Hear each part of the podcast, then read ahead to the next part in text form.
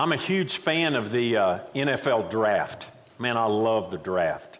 It's just, um, it's, it's just the neatest thing to watch these athletes, um, many of whom they're really, in many ways, their whole life has been focused on the opportunity that's before them as they come to draft day, draft night.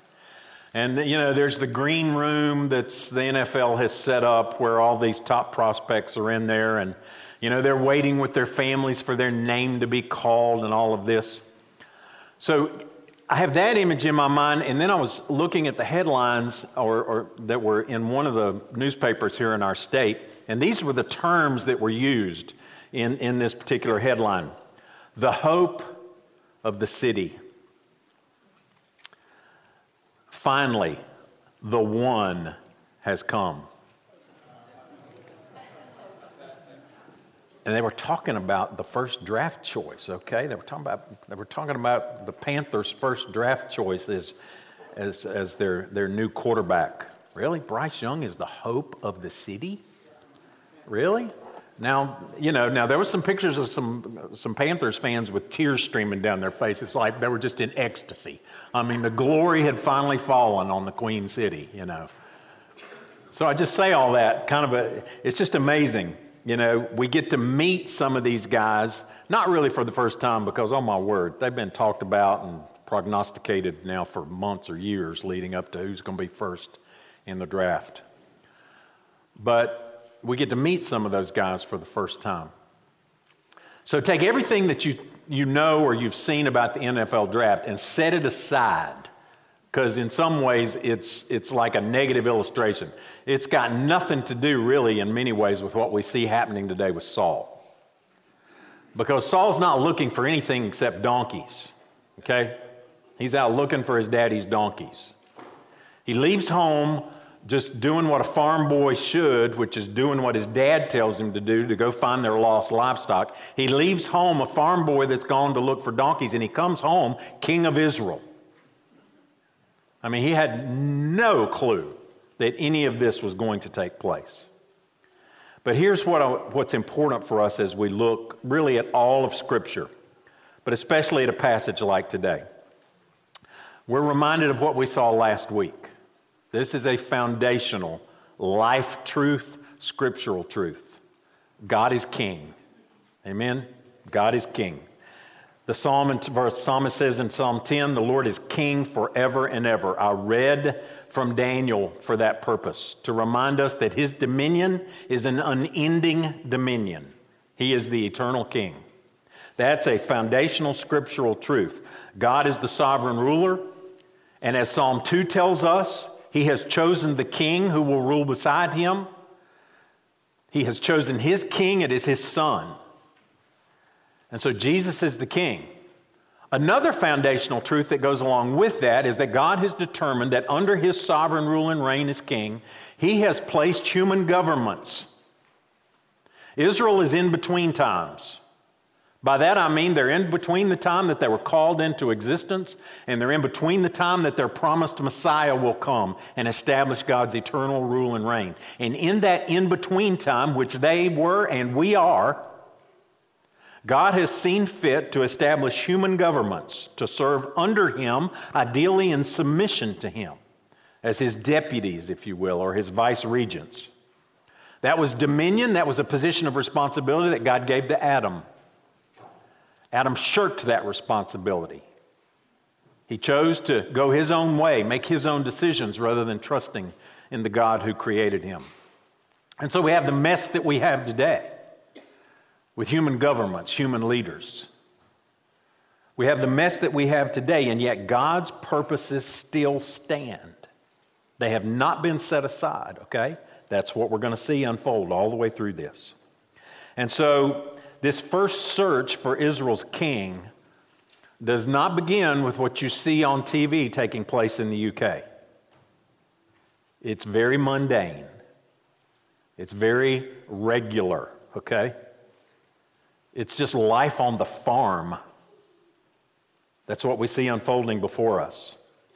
And what we see happening here is this man named Saul, whose name actually means it's a derivative of the verb to ask for. Israel asked for, no, I'm sorry, they demanded a king. And so they get what they ask for in Saul. And what we see taking place here is Saul just being introduced to us in these first few chapters. And what stands out first is his physical appearance. The guy's a hunk. But what we also see in his conduct, as we see him begin to make some decisions, we see him begin to open, God just kind of opens the door so we can crack open that door and begin to see some cracks, if you will, some flaws in Saul's character. And those, those flaws that we see in his, catter, in his character are going to be very consequential.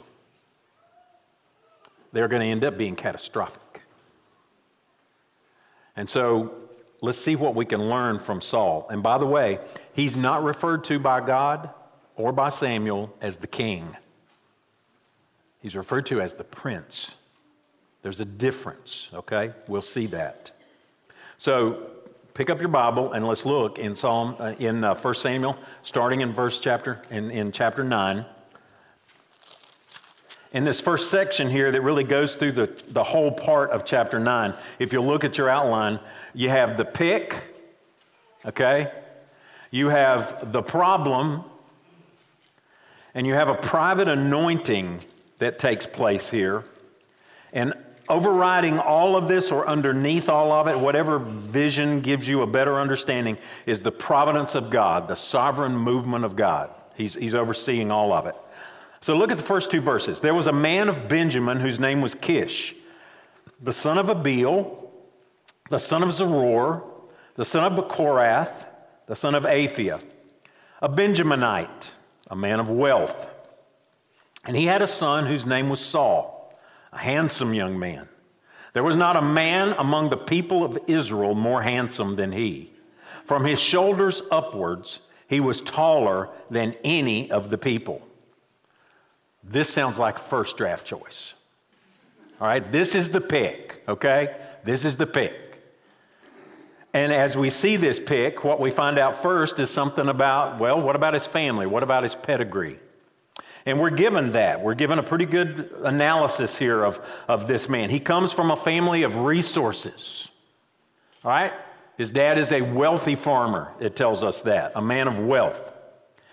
It also tells us something about the relationships within his family and really kind of the legacy that's there. And here's a, here's a preview, if you will. If, you, if you'll study a little bit in the Bible about the tribe of Benjamin, you'll see that this family tree man, it has some bad fruit.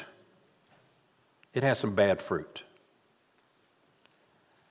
You know, up in the mountains where I grew up, if, if you heard somebody say, well, he ain't no count, just look at his daddy. Well, the idea was you can tell something about the fruit by the tree. And he ain't no count means, well, he ain't no count. and so if we look at Saul's family, what we see here is that he came from this family that does not have exactly a shining reputation. The tribe of Benjamin has a reputation of being corrupt, of being inhospitable. They have a corruption of violence, they have a, a, a, a reputation of rape. The last time we really saw the family of Benjamin, the tribe of Benjamin, in a prominent place was in Judges chapter 19. When a Levite and his wife, or his concubine, if you will, came into this community in the land of Benjamin, in Gibeah, a city of Benjamin, no one showed them hospitality. It was a foreigner who took them in.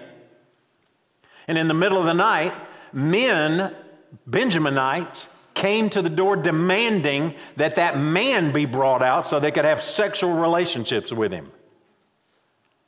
And instead, they drugged the wife, the concubine, out and threw her into the hands of these Benjaminites who abused her, raped her, gang raped her, killed her, and left her for dead the next morning. A civil war ensued in the closing chapters of Judges. Almost all of the tribe of Benjamin is wiped out.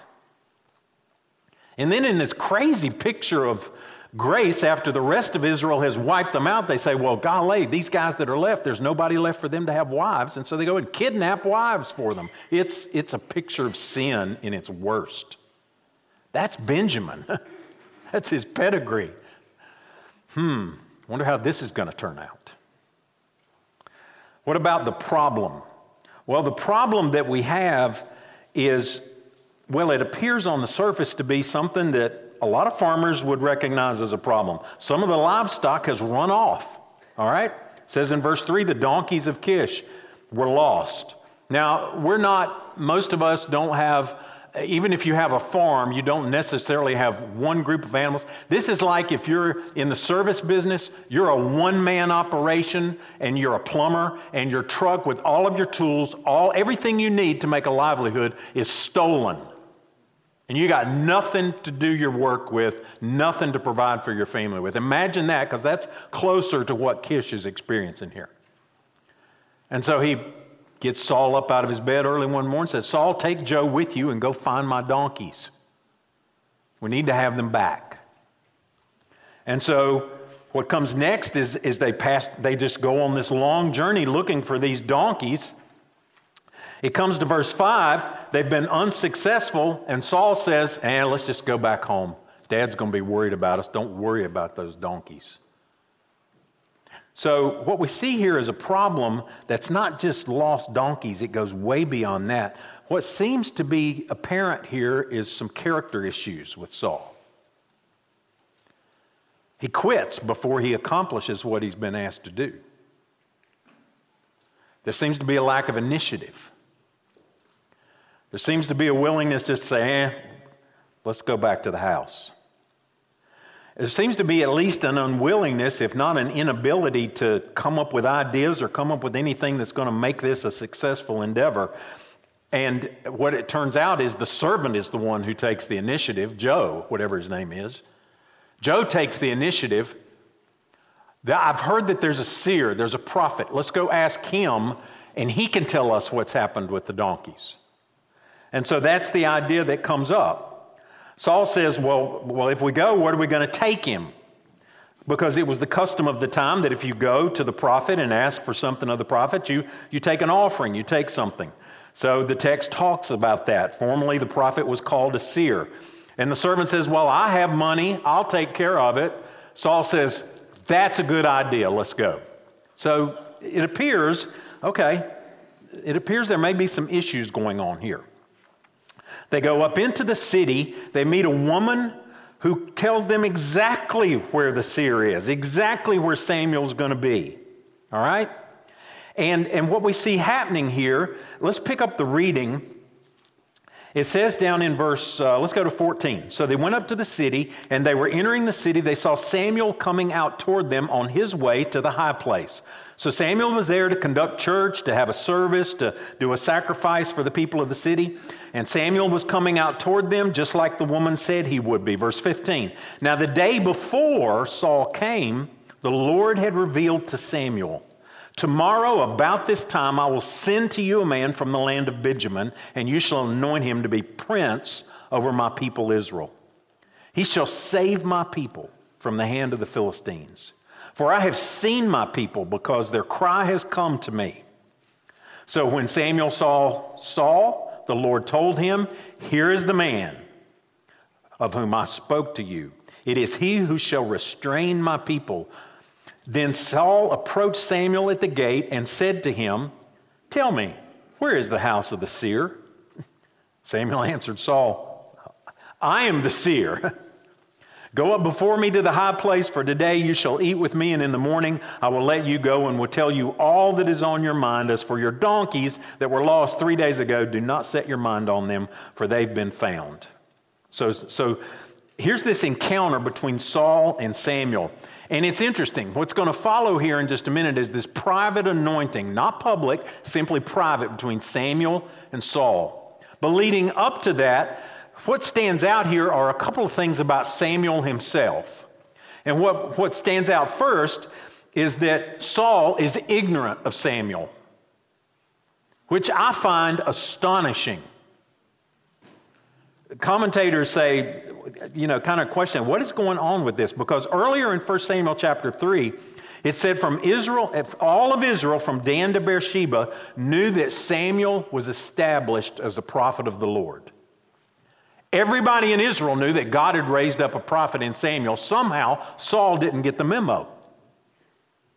Saul never thought of going to seek out Samuel. The servant did. And when Saul is standing face to face to Samuel, he doesn't know him, he doesn't recognize him. I think that's enlightening. I think that tells us something about Saul. His, you know, he just he's ignorant of what's going on in God's kingdom with God's people, it seems. But there's also this point of God's guidance for Samuel. It's, God gives Samuel specific instructions about a specific time, about a specific person, and everything happens just exactly as God said it would. All right? Over and over and over, we see that in Scripture, and we see it here as well. All right? But notice, just read on a little further. Samuel then invites Saul and his servant, this young man, to come up to this, this hall, to this banquet that's been prepared. And not only is Saul invited to the banquet, he's given the place of honor. He sits at the head of the table. He gets the choicest cut of meat, everything that would be given to the prominent honor person getting honor. Saul gets that. This country boy must have been blown away by what's happening. Because up until this point, he still has no clue what's going on. So, so Samuel invites him to this dinner. Saul ate with Samuel that day. He gets the choicest cut. It's interesting, though, that prior to that, Samuel says something that's kind of mysterious to Saul. You could read over it, but it's significant. It says up in verse 20, I just read the first part of that. Your donkeys that were lost, don't set your mind on them, they're found. And look at what it says next in verse 20. And for whom is all that is desirable in Israel? That's a question. Is it not for you and for all your father's house? And Saul answered, Am I not a Benjaminite? I mean, he recognizes that his pedigree doesn't carry that much weight in Israel. Am I not a Benjaminite? From the least of the tribes of Israel? Is not my clan the humblest of all the clans of the tribe of Benjamin? Why have you spoken to me in this way? There is some good things about Saul that we will see that the scriptures bring out. And there is an element of humility here that is admirable. And, and we'll give credit where credit is due there. But what is exactly is he saying here? All that is desirable in Israel, and there's differences of opinion in this, but it really boils down to two things. On one hand, Samuel is saying to Saul, what you are about to be anointed and asked to do, all that is desirable in Israel, everything that this, the best that this nation has to offer is at your disposal. All that you need to do what God has called you to do will be provided for you. Others say that all that is desirable in Israel is talking about the desire of the people. What the people in Israel are desiring is a king like Saul, and, and they'll get that. And there might be an element of both of those there, but it's, it is an interesting comment that's there. And, and Saul, again, just it, he just doesn't understand, and, and rightly so. He doesn't understand why he's even being invited into this, this, uh, this dinner. And so, what we see here, though, is, is more than just about Saul or more than just about Samuel. It's about God's heart. Do you see that? Notice what it says there? That I will, I will, God is sending Samuel to anoint this, this one who will be prince. And, and God says, He will save my people from the hand of the Philistines, for I have seen my people because of the cry that has come up to me. There's these two words that go together with God sometimes I see, and because I see, I hear. And it's the exact same idea that God related to Moses when he was about to take his people out of slavery in Egypt. I've seen their oppression, I've heard their cries. God does not give up on his people, church. Never does he give up on his people. On those new covenant people that God has adopted and brought to himself through the blood of Christ, what we just recognized, nothing snatches us out of his hand. Nothing changes his mind about his redeemed. You see that? We need to grasp that even as we see this promise here. So God's going to provide for his people. He's going to provide for his king, the one that he calls out there. But he doesn't call him a king, and he calls him a shepherd. And the word there literally means to be a, a, a prince, an underling, if you will. There's only one king. Only one king. Yes, David will be referred to as the king. But the one that Daniel saw in his vision, the one that Revelation gives us, King Jesus, who says, My kingdom is, is at hand. And so finally, this last point all of this is providentially being brought together. It's an amazing thing to see all of this stuff coming together. Later on in the text, we're going to read the sentence that says, All these signs came to pass. Well, look at the next section. What signs is it talking about? Well, it's the signs that come subsequent to what happens in verse 1 of chapter 10. As the night goes by, they have the dinner, they sleep that night. In the morning, as Saul and his servant are getting ready to leave, Samuel pulls them aside and says, Tell your servant to go on up ahead. I will make known to you the word of God. In verse 1 of chapter 10, then Samuel took a flask of oil and poured it on his head and kissed him and said, Has not the Lord anointed you to be prince over his people Israel? And you shall reign over the people of the Lord, and you will save them from the hand of their surrounding enemies. And this shall be the sign to you that the Lord has anointed you to be prince over his heritage. Literally, over his inheritance, over his treasured possession over his people. And Saul receives then this word about these three signs that are coming up. So he is privately anointed. The, the, the, prophet kisses him, anoints him, just gives him this personal assurance here that he is the one that has been called out to serve under God as a prince, caring for his people. And what his task would be in regard to the enemies of God's people. So these three signs are given. The first one is this sign that's going to take place where there are these two men, okay? When you depart from me today, you will meet two men by Rachel's tomb in the territory of Benjamin and Zelah. And here's what they will say to you. It's the same thing that they've already heard. The donkeys that you went to seek are found, and now your father has ceased to care about the donkeys, and he's anxious about you, saying, What shall I do about my son? So, this is what Samuel says will happen, and guess what happens? Well, we don't know exactly because nothing else tells us about what's going to follow from this first sign. We just assume, based on everything else, that it happened. Just these are not the droids you're looking for. Kind of happens like that. Okay? The second sign three men are going to be going up to God to Bethel. They're going to be going to worship. They're going to sacrifice, and they're going to be carrying the things that they need for the sacrifice three loaves of bread, a skin of wine, three young goats. It says they'll greet you and they'll give you two of the loaves of bread. They'll give you part of what they're taking up for sacrifice, and you'll take it from their hand. So here's this other sign that's given. Again, we're not told exactly what goes down that takes place there. But it's interesting. Commentators point out the fact that here again, what is designated to be given to God in sacrifice is used for the well being of the king to be or the prince to be. Another picture that God is going to take care of the one that he's called out. And so he's given what he needs. Then there's a third sign. This one is more specific, and we're told what happens. Here's what he says. You shall go, or you shall, and, and, and then you, it says you will come to Gibeath Elohim. Literally means hill is what Gibeath means. Elohim is a word for God. You're going to come to the hill of God. And there, there is a garrison of Philistines. What's up with that? Hang on. I think it's significant. And there, as soon as you come to the city, you will meet a group of prophets coming down from the high place with harp, tambourine, flute, and lyre, before them prophesying. And then the Spirit of the Lord will rush upon you, and you will prophesy with them and be turned into another man. Now, when these signs meet you, do what your hand finds to do, for God is with you. Then go down before me to Gilgal, and behold, I'm coming down to you to offer burnt offerings and a sacrifice, peace offerings. Seven days you shall wait until I come to you and show you what you shall do. When he turned his back to leave Samuel, it says there in verse 9, God gave him another heart. And all these signs came to pass that day. Well, it goes on to tell us that when he got to Gibeah, when he got to the Mount of God, what he saw was exactly what God told him he would see. These men prophesying, these people prophesying. By the way, they're being led by the praise band.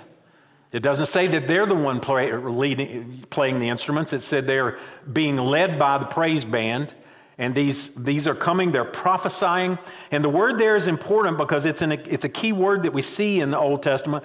But what's clear, I think, and, and commentators back this up, prophesying here is not the sense of hearing a direct word from God, like Samuel just said, Thus says the Lord. That is prophesying. But that's not what this is. Most commentators define this as, as an ecstatic, excited, God ordained, if you will, celebration. They're just excited about what God seems to have been doing. The Spirit, it seems, has, has worked them up into some kind of religious frenzy, if you will. Some people see this very negatively. But Saul as he is seeing this take place, it says the Spirit of God rushed upon him and he prophesied among them. I mean, all of a sudden, Saul's right up in the middle of them, singing the same songs, doing the same thing. And it's astounding to the people that see it taking place. Again, some would see it negatively, some see it positively. Because it says, What's come over the son of Kish? What's up with this? This is farm boy Saul. Is Saul also among the prophets, they ask? And a man of the place answered, And who is their father? Again, this, this might be positive, it might be negative. It might be saying, Well, isn't he Kish's son? Or it might be, well, it might not be positive. Therefore, it became a proverb Is Saul also among the prophets? And when he had finished prophesying, he came to the high place. So, these signs are given as authenticity, if you will, as assurance. God is so good, is He not? In the Bible, sometimes to give signs when His Word ought to just be enough, right? I mean, we understand that asking God for a sign beyond what He's given us in His Word is not something we should be doing. That, that's more sin than it is faith. And yet, God, in His mercy and His grace, gives Saul these signs that just affirm beyond a shadow of a doubt what I just did for you, Saul, in verse 1, when I kissed you and anointed you and gave you a commission, God is absolutely carrying out for you. He's going to do this for you. But there's a problem. All right? So we have these signs, we have the evidence of the Spirit, but then all of a sudden, in verse 14, Saul comes to a high place, comes to the high place. By the way, that is not this high place is not Gilgal, where Samuel had, been, had told Saul to go. Just keep that in your head. He comes to the high place and he runs into his uncle. Saul's uncle said to him and to his servant, Where did you go? And, and some of this is kind of comical um, because in that day, the uncle probably lived with Kish, family, family compound. And this uncle's actually in the line to receive as inheritance what might come from Kish should something happen to Saul. He may have a personal interest in what Samuel had told Saul. So, so the uncle says, Where did you go? Well, I think the uncle knew exactly where he had gone, but Saul answers, To seek the donkeys. And when we saw they were not to be found, we went to Samuel. Interesting. I believe, and, and commentators would agree, that this uncle knew there was something more to this than what Saul was saying. Because Samuel's in the business of not just pointing out lost livestock. Samuel had to have said something more than just, well, your donkeys are okay, go home. And he wants to inquire. In fact, there's a plural, there's a plural behind his question. What, what kind of what else did he tell you? Well, Saul said, he told us plainly the donkeys had been found, but about the matter of the kingdom of which Samuel had spoken, he did not tell him anything. Hmm, interesting there. The matter of the kingdom. I don't remember Samuel mentioning the kingdom. But he did talk about Saul's responsibility of overseeing God's heritage. He did talk about Saul's responsibility to be prince but the point here is this there's some secrecy here. Now, is Saul being secret because it was a private anointing and nobody else needs to know about it yet? Maybe. Is Saul being secret about it and not telling him because he's a humble man and he doesn't want too much attention drawn and he just doesn't want to get into this extended conversation with his uncle who, said, who never seems to know when to drop something? You know, you've got family members, they just want to go on and on. And Saul, Saul says, I don't have time for this. I don't know, maybe that's it. The other thing that may be the case here is it just reflects reluctance. Maybe Saul doesn't want to talk about what he's been told to do because there's not a real desire in his heart to do that. And yet, overriding all of this is something we need to remember as I begin this message that God's kingdom will be accomplished. It is eternal, it is present yet hidden. And in some way, that mystery seems to come off the page here. It's interesting. We are kingdom citizens in an invisible kingdom. I wonder how quick we are to talk about that in public. I wonder if sometimes we're ready and willing to jump into political conversations, but when it comes to talking about gospel things related to the kingdom of God, let's talk about lost donkeys. Let's talk about the weather. Let's talk about the president. Just interesting that some of us may have that same issue sometimes.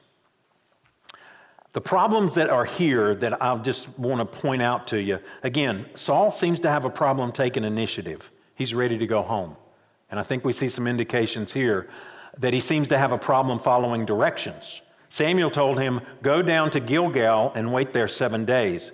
He did not go down to Gilgal and wait seven days. He went home, he went to the high place. But there's another thing here.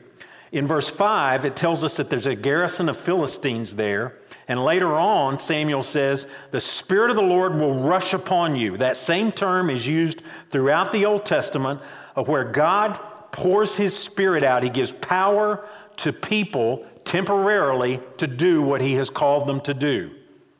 The same thing happened to Samson. Exact same phrase. So here, the Spirit of the Lord rushed upon Saul, and it says, Do what your hand finds to do there in verse 7. God is with you.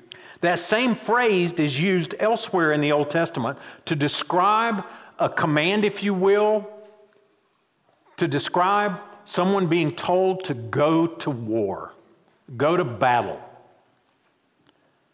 Go take care of the task that God has given you to do with the sword. There's a garrison of Philistines right there in the middle of town. It's been pointed out to Saul. The Spirit of the Lord will rush upon you, Samuel says. Do what you see needs to be done. Well, your job, Saul, from now on is to deliver Israel from their enemies. Oh, guess what? There's a garrison of them right there. And you have the Spirit of God, you have the ability, go and do what the Lord has called you to do because God is with you. And it doesn't appear that Saul does that at all. Now, he will later on, but he doesn't do it then. And he doesn't go and do what Samuel told him to do. There's some character issues here that are going to come to fore later on. Now, let's look at the end of this. After he sees all these signs, after the Spirit of God comes on him, after he has this conversation with his uncle, Samuel called the people together in verse 17 at Mizpah. And he said to the people of Israel, Thus says the Lord. That's what a prophet does. Thus says the Lord, the God of Israel. I brought up Israel out of Egypt and delivered you from the hand of the Egyptians and from the hand of all the kingdoms that were oppressing you. But today you have rejected your God, who saves you from all your calamities and your distresses and you have said to him, Set a king over us. Now, therefore, present yourselves before the Lord by your tribes and by your thousands. And then Samuel brought all the tribes of Israel near, and the tribe of Benjamin was taken by Lot. So I'll, I'll pick that up in just a second. So here's what goes down Saul has had all of this, if you will, private interaction with Samuel. He's had this private affirmation, this private call, this private anointing, and now it's all going public. Now it's all going to be done in front of all of Israel. And so, first off, here, there is a reminder. It's not in your sermon notes. I didn't put it there, but I should have. There's this reminder. And I think this is a clear reminder to the people of Israel that know anything about their past history. I think it may be a reminder even to Saul of something that he learned in history class. Basically, what this is is a come to Jesus meeting at Mizpah. Samuel, this is calling the people of Israel back to Mizpah, which, by the way, if you remember, Mizpah was the place back in chapter 7 where the people assembled, and as they prayed and cried out to God, God worked on their behalf and defeated the Philistines. Mizpah is a place of spiritual significance. Now they're being called back there again. But there's another story in the Old Testament of the people of Israel being brought before God and being told to line up by tribe and by lot, if you will, or being called out tribe by tribe, family by family, man by man. And that happened with a guy named Achan. That happened in the Old Testament when Israel was walking in sin and rebellion against God, not wholeheartedly by everybody, but at least by one family in one tribe. And what was happening there was as God called those people out in Israel and said, You have sinned against me, you have rejected me in one sense. In this case, they're being called out again, tribe by tribe, family by family, for a roll call. And I think some people there must have gone, Oh no, what is about to happen?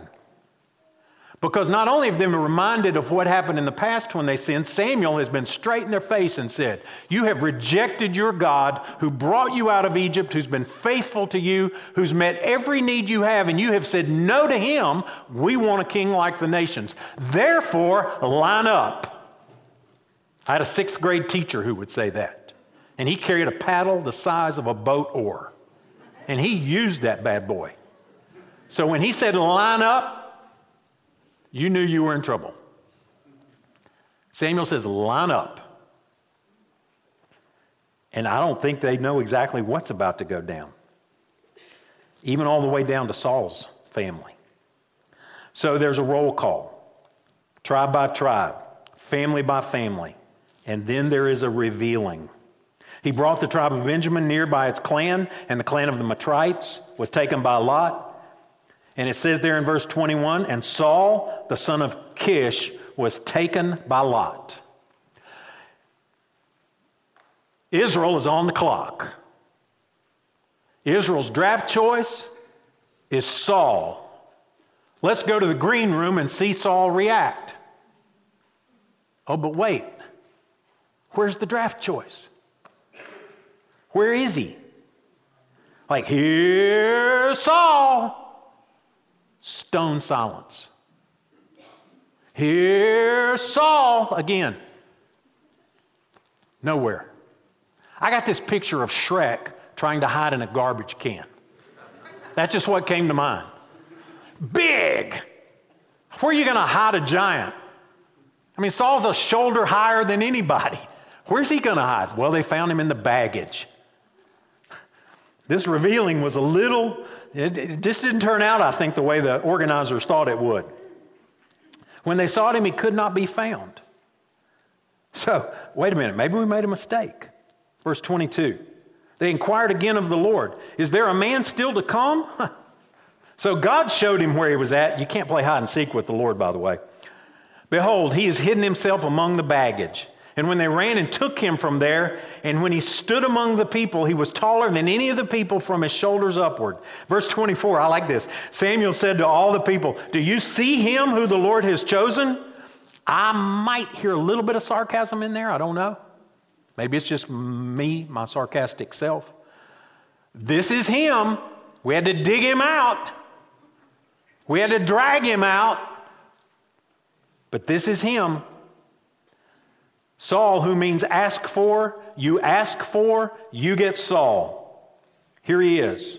But Samuel is clear to make this point. Do you see him whom the Lord has chosen? People, you can make bad choices. You can decide to go the wrong direction. You can reject me, God is saying, but I am still sovereign. I am still in control. I am still going to accomplish and fulfill my purposes. This guy, this man, is the one I have chosen and picked. There is none like him among all the people. And now, for the first time in the whole passage, the word king is used from the people because this big, tall farm boy that's been drug out of the baggage is held up before them, and they say, Long live the king! This is the one they've chosen. So, the text ends with this chapter with another reminder. And it's important that we see this because Samuel kind of brings all these people back into reality.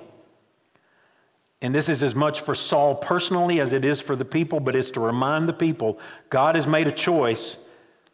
This is the prince who will serve over you, but this is the way he is to do it. And I believe that's what this verse is saying. Samuel told the people the rights and duties of kingship, and he wrote them in a book and laid it before the Lord. That is exactly what we saw last week from Deuteronomy chapter 17. Except Deuteronomy 17 said the king shall write them for himself. But Samuel does that for Saul. And he lays it before the Lord, meaning he laid it out before God and before all the people, saying, This is the man you've chosen, but this is the way he is to do it. And he will fail. He will fail. But God's purposes will still stand. Just to remind the people and to remind us that God is still in control and all are still to respond and obey God's people, God's prophet, God's word. Samuel sent all the people away, each to his own home. Saul also went to his home at Gibeah. And with him went men of valor whose hearts God had touched. But some worthless fellows said, How can this man save us? And they despised him and brought him no present, but he held his peace. So, even in the midst of this reminder of authority, what a great gift God gives Saul here as, as their support. God touches the hearts of some men to come around Saul, and they're going to be there for him and with him. They're going to support him, but there is also opposition. In Baptist circles, this is that meeting in the parking lot after the meeting. Huh? Some of us have been around long enough to know about those meetings, right? We make a decision in the room, but then these yahoos go outside and they talk about it in the parking lot.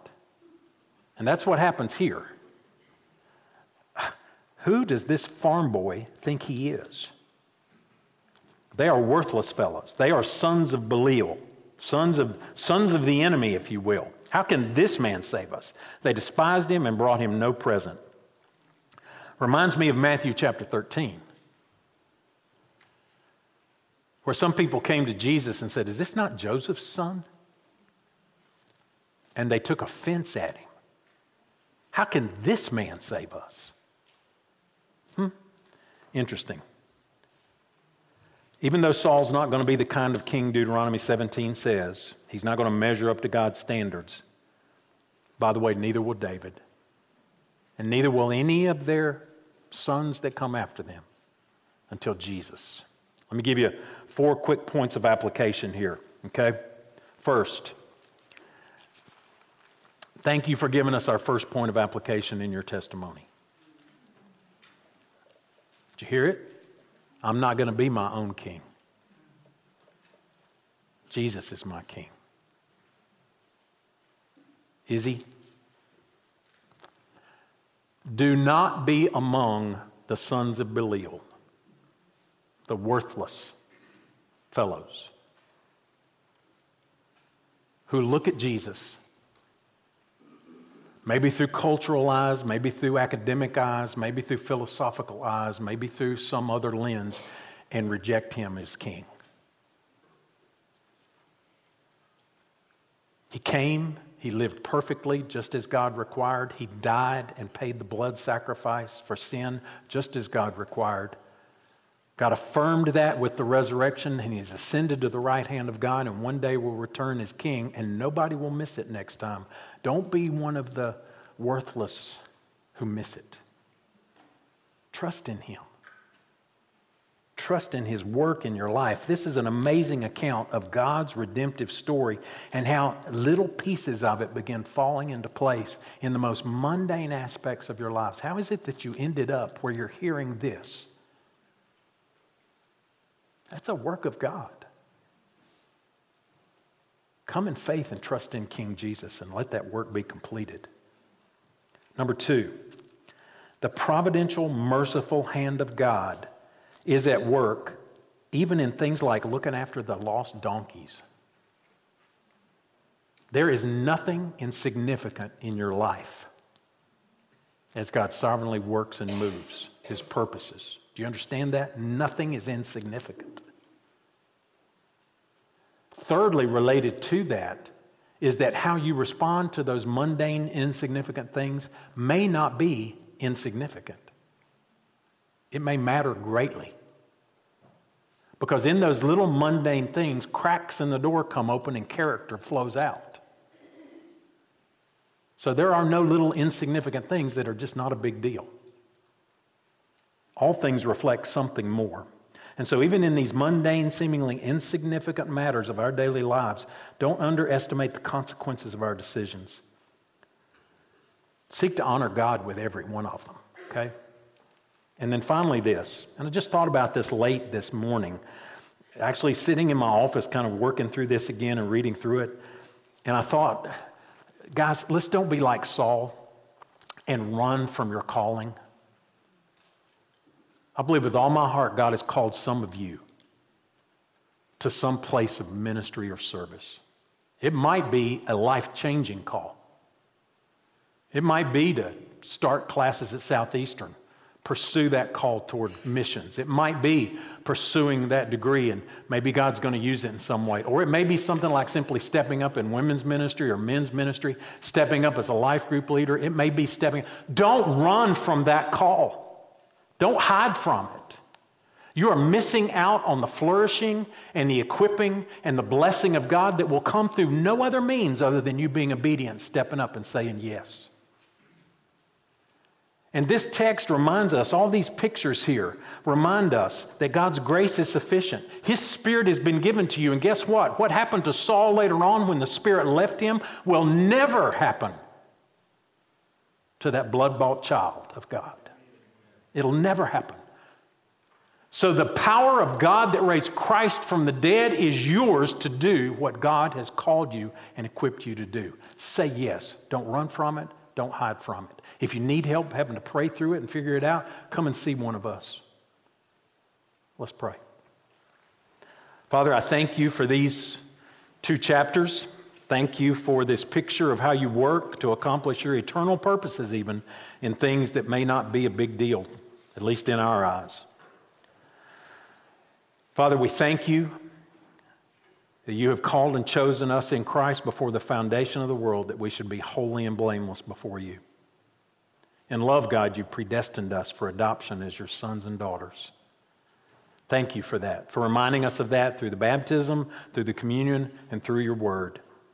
Father, help us to be faithful, to walk by faith and not by sight and to be obedient in the call that you've given us. And God, I pray for that person who today needs to return from their sin and trust in Jesus as their King. I pray, God, for you to do that work. And all this we pray in Christ's name. Amen.